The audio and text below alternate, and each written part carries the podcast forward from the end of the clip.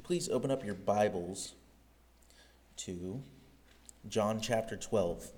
John chapter 12, and this is the uh, triumphal entry. Uh, this is when Christ is entering into Jerusalem, uh, and which would be the last week of his life. So, starting in verse 12 of John chapter 12, it says, The next day, a great multitude that had come to the feast, when they heard that Jesus was coming to Jerusalem, took branches of palm trees and went out to meet him and cried out, Hosanna! Blessed is he who comes in the name of the Lord, the King of Israel. Then Jesus, when he had found a young donkey, sat on it, as it is written, Fear not, daughter of Zion. Behold, your king is coming, sitting on a donkey's colt. His disciples did not understand these things at first, but when Jesus was glorified, then they remembered that these things were written about him and that they had done these things to him. Therefore, the people who were with him when he called Lazarus out of, the to- out of his tomb uh, and raised him from the dead bore witness. For this reason, the people also met him, because they heard that he had done this sign. The Pharisees therefore said among themselves, You see that you are accomplishing nothing. Look, the world has gone after him. Let's go ahead and pray. Dear Lord, uh, thank you for uh, this time that we have together to gather and worship uh, and celebrate uh, you entering into your city, Lord. Uh, I pray, Lord, that as we move forward this morning, uh, that you would just keep our hearts and our minds open to what you have to teach us. In Jesus' name I pray. Amen. So when Jesus entered into Jerusalem on the triumphal entry, he entered in three ways, uh, three different personas, if you will.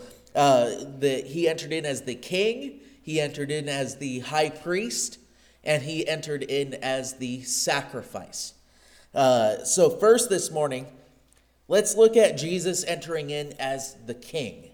Uh, Jesus entering in as the king. And so, the first thing that we will see uh, about him acting as a king here uh, is that he is the king of Jerusalem. The city itself is his.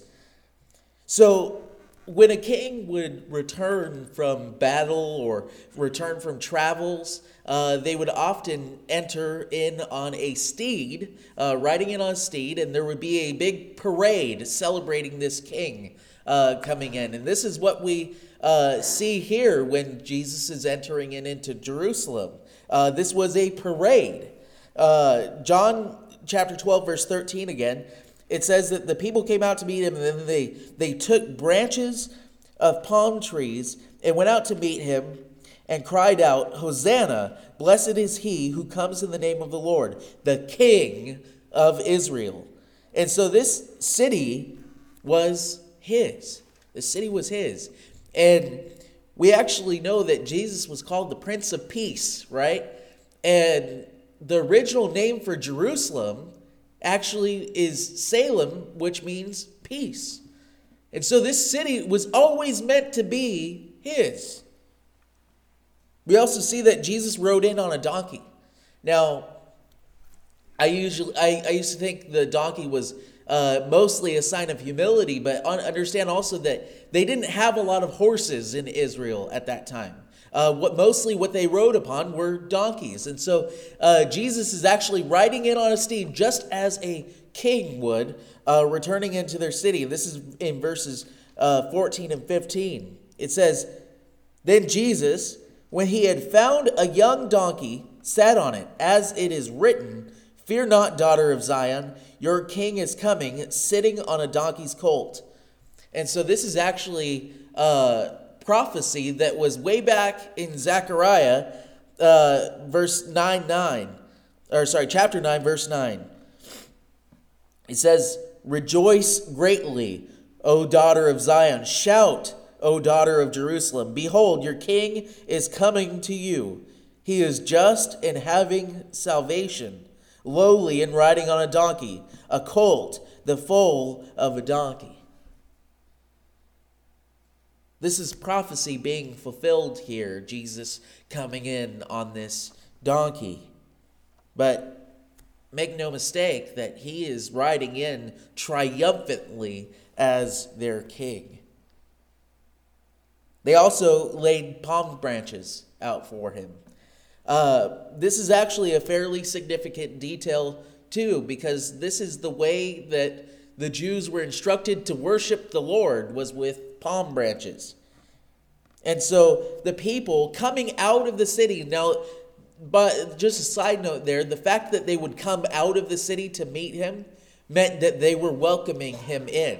And so if he was coming in as a conqueror at that time, they would have retreated into the city and closed it up. That was what was normal. But uh, it's not like the movies where, you know, I, I don't know if you've ever seen in movies where uh, there's a battle about to happen, and then for some reason, all of the people go outside of the city uh, to line up for battle. That doesn't make sense at all. Those they, they're supposed to go behind the defensive fortifications, right? And so, what is happening with Jesus here is not that they are scared of Jesus, they're welcoming him in as a king. They're going out to meet him with these palm branches. Uh, the palm branches go all the way back to Leviticus chapter 23, uh, and this is verse 40. This is how God instructs uh, the Israelites to worship him.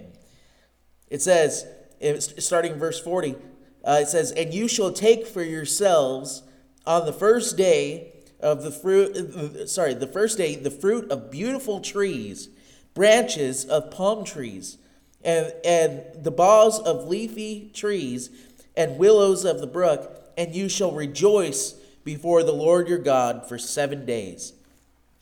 And so this is prophetic again here about what Jesus, when Jesus would come into Jerusalem.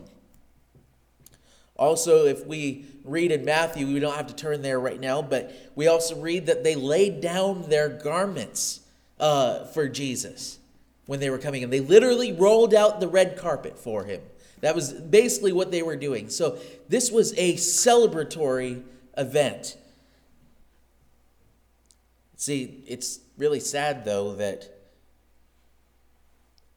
four days later, just about four days later, they would kill him on a cross and be shouting for his death. These very same people.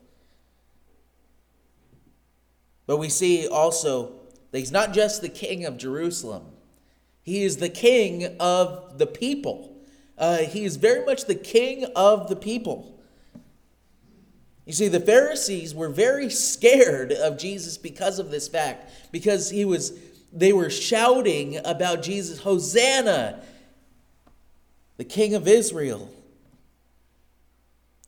In verse 19 of John chapter 12, it says, The Pharisees therefore said among themselves, See that you are accomplishing nothing. Listen to this. Look, the world has gone after him. When they're talking about the world there, they're talking about all of the people. Jesus had basically everyone in the city cheering for him as the king. We move on and we, we see that Jesus is also the king of the temple. Now, that may sound kind of odd, but the first thing that a, a ruler would do in this parade, this parade would span from the entrance of the city uh, all the way to their palace, basically. Well, where did Jesus go when he entered into Jerusalem? The first place that he went was the temple. And we see in Matthew chapter 21, verses 12 through 13, that the temple is his house. It says, Then Jesus went into the temple of God and drove out all of those who bought and sold in the temple and overturned the tables of money, uh, sorry, of money changers and the seats of those who sold doves. And he said to them, It is written, My house shall be called a house of prayer, but you have made it a den of thieves. So, first of all, Jesus goes in here and he kicks out all of the intruders, basically, all of the people who were money changers in there, uh, selling things in the temple. He kicks them all out. Well, by what authority is he doing that? Well, it's because it's his house. It's his house. And he goes back to Old Testament prophecy about uh, it being, My house shall be called a house of prayer. And then he says, But you've made it a den of thieves. Well, Jesus is not just referring to the Old Testament there, he is declaring that the temple is his house. So he is the king of the temple. You see, Jesus is not just a king, though. He is the perfect king. He was first the, the prophesied king. Uh, this king was prophesied to come. All the other kings were just holding the place for this one king to come. Acts chapter 2, verses uh, 30 through 32. It says, Therefore, being a prophet, this is talking about David, and knowing that God had sworn an oath to him that the fruit of his body, according to the flesh, would rise up the Christ to sit on his throne. He, foreseeing this, spoke concerning the resurrection of the Christ, that his soul was not left in Hades, nor did his flesh see corruption. This Jesus God has raised up, of which we are all witnesses. And so David foresaw Christ sitting on his throne. Jesus was the prophesied king to come. Also, Jesus is not like any other king because he doesn't rule on earth right now. He rules from heavenly places. Ephesians chapter 1 verses 20 and 21 says, "Which he worked in Christ when he raised him from the dead and seated him at his right hand in the heavenly places, far above all principality and power and might and dominion and every name that is named, not only in this age, but also in that which is to come.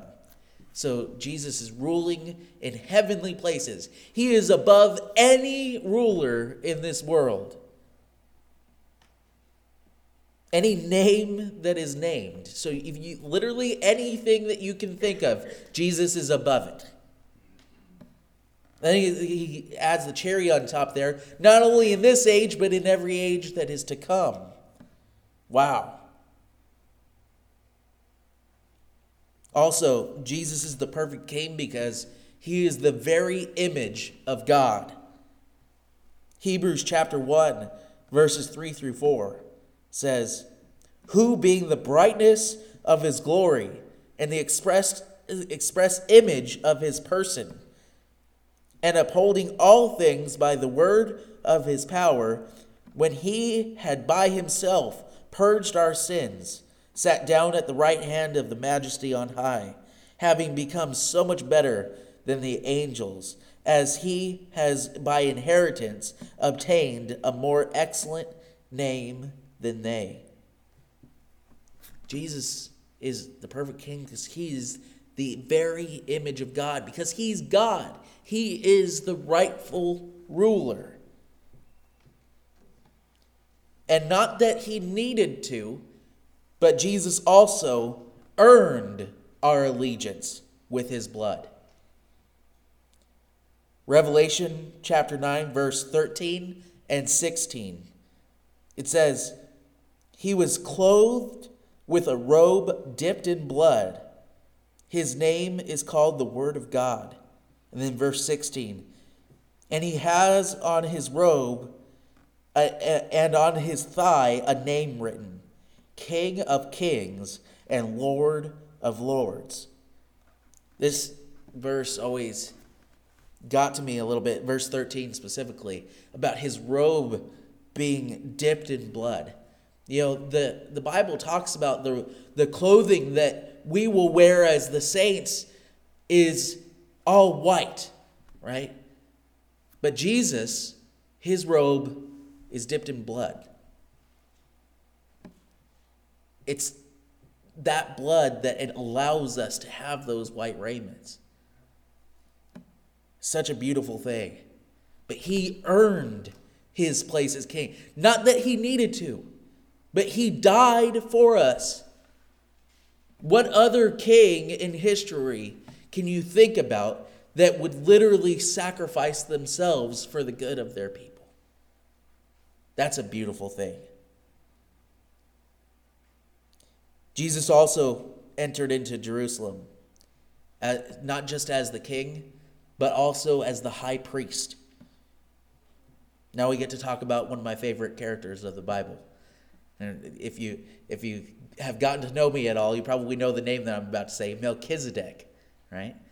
So, one of my favorite characters of the Bible because it really completely points towards Christ. You see, Jesus entered in as the high priest. It shows us that he is the only one fit to rule and to be a priest. There's another person that tried to do that in the Bible, and that was Saul.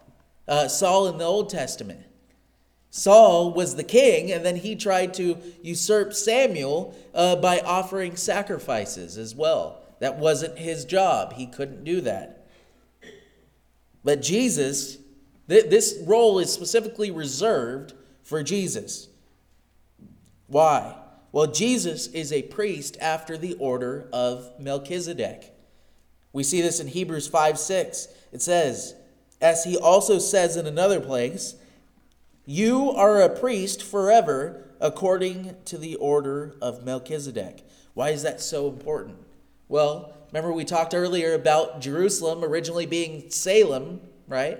Well, this Melchizedek was a priest chosen by God Himself, and he was also the king of Salem in the Old Testament. And so, this Melchizedek, his priestly order was a royal priesthood. So, Jesus, being a, a priest after the order of Melchizedek, means that he is both king and priest. He's qualified. We also see in the Old Testament that the entire office of high priest points towards Christ. We see this again in Zechariah uh, chapter 6, verse 12 through 13. It says, Then speak to him, saying, Thus says the Lord of hosts Behold, the man whose name is the branch, is talking about Jesus uh, being a branch off of David. Uh, from his place he shall branch out, and he shall build the temple of the Lord. Yes, he shall build the temple of the Lord. He shall bear the glory, and shall sit and rule on his throne. So he shall be a priest on his throne and count and, and the council of peace shall be between them both. And everything about the priesthood, all of the clothing that they wore, all of that. Uh, we don't have time to get into all of that today, but all of that, uh, all of the forms of worship, all of it pointed towards Jesus being the high priest. But not only is he our high priest, but he is, again, the perfect high priest. Jesus is the perfect high priest. As I said a minute ago, uh, Jesus is a priest after the order of Melchizedek. This priesthood is of the highest order. This is higher than the Levitical priesthood. The Levitical priesthood after oh, the uh, Aaron, right? Well, they're all descendants of Abraham. Well, Abraham paid tithes to Melchizedek. So, them being descendants of Abraham, they could not rise above Melchizedek. And so, Jesus being after this order meant that he was automatically higher than any of the priests at the time. Jesus is also the perfect high priest because he did not need to sacrifice for himself. Those sacrifices weren't needed for Jesus because he was completely innocent. This is very different than the other priests. Again, Hebrews chapter 5, verses 1 through 3. It says, For every high priest taken from among men is appointed for men in things pertaining to God, that he may offer both gifts and sacrifices for sins. He can have compassion on those who are ignorant and going, going astray, since he himself is also subject to weakness. Because of this, he is required, as for the people, so also for himself, to offer sacrifices for sins. And so these priests were able to have compassion because they suffer, they they understood everybody's weaknesses, right? But they also committed these sins themselves. See, Jesus understands us, but he didn't actually commit any sins. And so Jesus, when he offered his sacrifice, he didn't do it for himself. It was a more perfect sacrifice in that way. It makes him a better priest. He's also better because he is an eternal high priest. That also makes him perfect. Hebrews chapter 7, verses 24 and 25. It says, But he, because he continues forever, has an unchangeable priesthood. Therefore, he is also able to save to the uttermost those who come to God through him, since he always lives to make intercession for them. And so, if you had some other priest do your sacrifice other than Jesus, that priest was also going to die. They were flawed and they were also going to die. They couldn't continue to make intercession for you. But Jesus did it and he lives forever so he can always speak on our behalf. There's another, there's a saying that you can only go as far as the blood takes you. Well, Jesus brought the blood to the most holy place in heaven. So, whereas the other priests, they had to go into the tabernacle, which was a copy of the holy place in heaven, Jesus actually brought his blood into heaven. And so, whereas in the Old Testament, all of their sacrifices were just to stay good with God here, those sacrifices could not get them into heaven because the blood didn't go that far. But Jesus' blood goes all the way into heaven. It says in verse uh, Hebrews chapter 9, verse 12, it says, Not with the blood of goats and calves, but with his own blood he entered the most holy place once and for all, having obtained eternal redemption. He went into the most holy place once and for all. So Jesus is the perfect high priest. This next part is the most sad and beautiful part at the same time. But when Jesus entered into Jerusalem, he entered in as the sacrifice. Now, for this, we have to go back to the Old Testament to understand.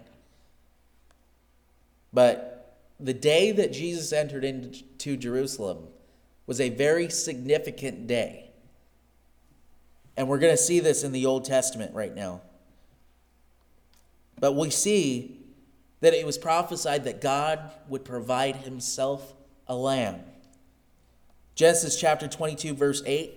And this is when Abraham is taking his son Isaac to go up and sacrifice him, and really not knowing what else to say when Isaac asks him, Where's our sacrifice? He says, Well, don't worry, God will provide himself a lamb.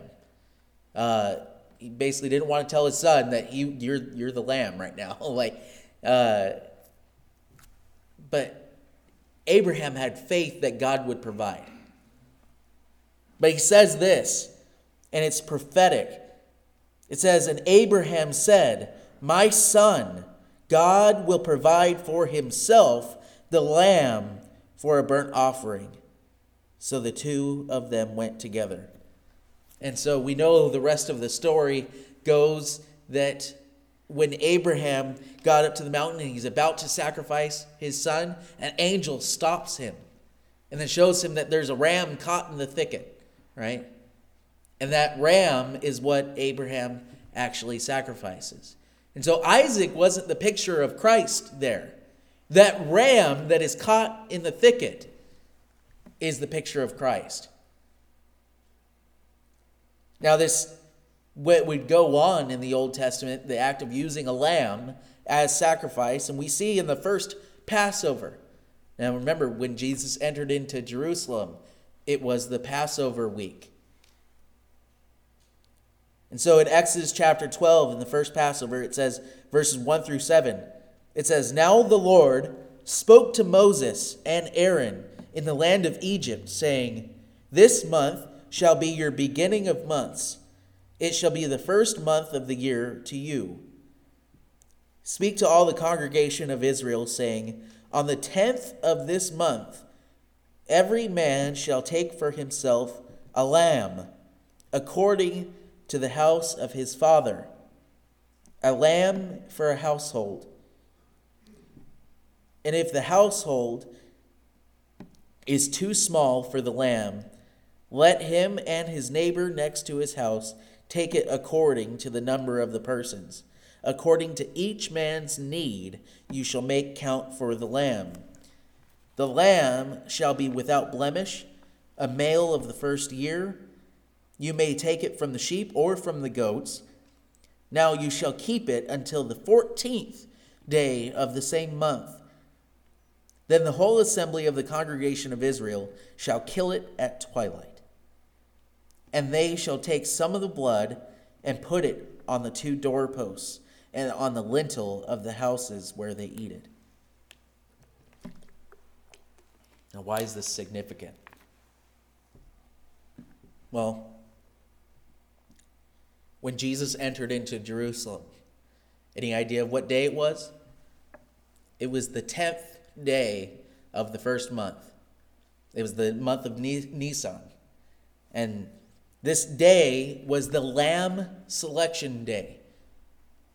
And so when Jesus is entering in, into Jerusalem, all of the people are cheering for him. The assembly of the whole congregation of Israel is looking at Jesus coming into Jerusalem and saying, That's our lamb.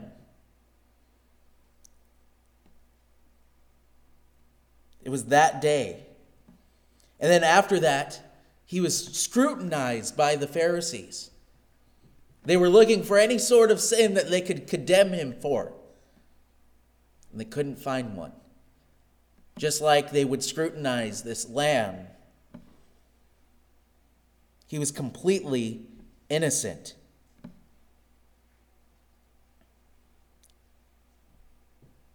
Then Jesus was slaughtered on that fourth day, on the 14th of Nisan. He was killed on the cross. And before that, you know, since the blood was so is so significant for the lamb, of course, Jesus would have to spill a lot of blood. And that was that whipping that they did, the cat of nine tails. And these Roman soldiers they were very experienced. They knew how to spill as much blood as humanly possible before someone would give out. And they would stop just before that. And typically, this was about seven lashes.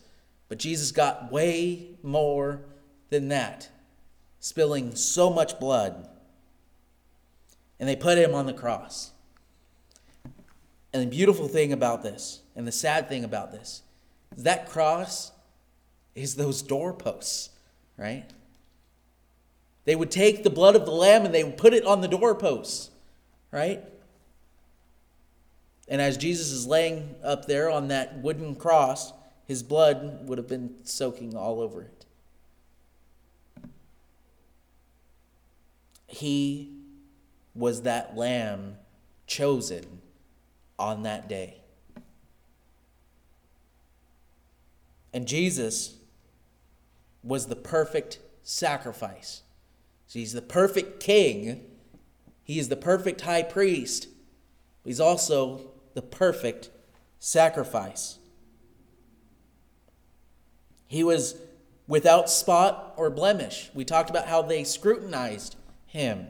And Peter confirms this in 1 Peter 1:19. It says, "But with the precious blood of Christ, as of a lamb without blemish and without spot." Jesus was absolutely perfect.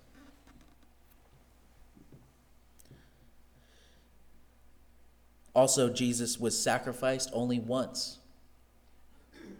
You see, part of the imperfectness of that system where they had to keep sacrificing animals, right, is that was only to appease God and they had to just keep doing it. As soon as you sinned again, basically you had to offer another sacrifice. And so it wasn't enough to save you. It was merely enough to for appeasement at that time. But Jesus, being a perfect sacrifice, only had to do it once. Hebrews chapter 9 verse 24 through 26. It says, "For Christ has not entered into the holy places made with hands, which are copies of the true, uh, but uh, into heaven itself." now to appear in the presence of God for us. Not that he should offer himself often, as the high priest enters into the most holy place every year with the blood of another. He then would have had to suffer often since the foundation of the world. But now, once at the end of the ages, he has appeared to put away sin by the sacrifice of himself. Jesus only had to do it once. It was his own blood. He was the perfect high priest bringing it there. And he was the perfect sacrifice. Again, you can only go as far as the blood takes you. Jesus' blood was enough to cover many. You know, notice in that, that passage in Exodus when it talks about the lamb, it, I always read, used to read that as you know, if the lamb wasn't enough for the household, then they had to get another lamb. But that's not what it says. It says if the household is too small for the lamb, then that lamb could cover multiple households. Well, Jesus' blood is enough to cover the whole world, to anybody that would accept it. And he took that blood all the way into heaven. So, in closing this morning, as the pianist and song leader come, I'm going to ask you a question Is he yours? Is he yours? Is he your high king? Or, sorry, is he your king? Is he your Lord? Do you trust in him as your Lord and Savior? Is he ruling your life? Because he's the perfect king, he's the only one qualified to do it. Is he your high priest? Is he the one that you can go to and trust that he is making intercession for you forever? Or are you putting your faith in something else? Lastly, is he your lamb? Do you look to Jesus and say, God, that's my lamb? When you die and you face God someday, there is one question that you need to answer that will either decide whether you are in heaven or in hell. And it's not how good you lived your life. When God asks you, are you going to say, God, I should get into heaven because Jesus is my lamb? I'm covered in his blood. That's what will get you into heaven. It's trusting in Him. Do that this morning. Repent and believe in Jesus as your Lord and Savior.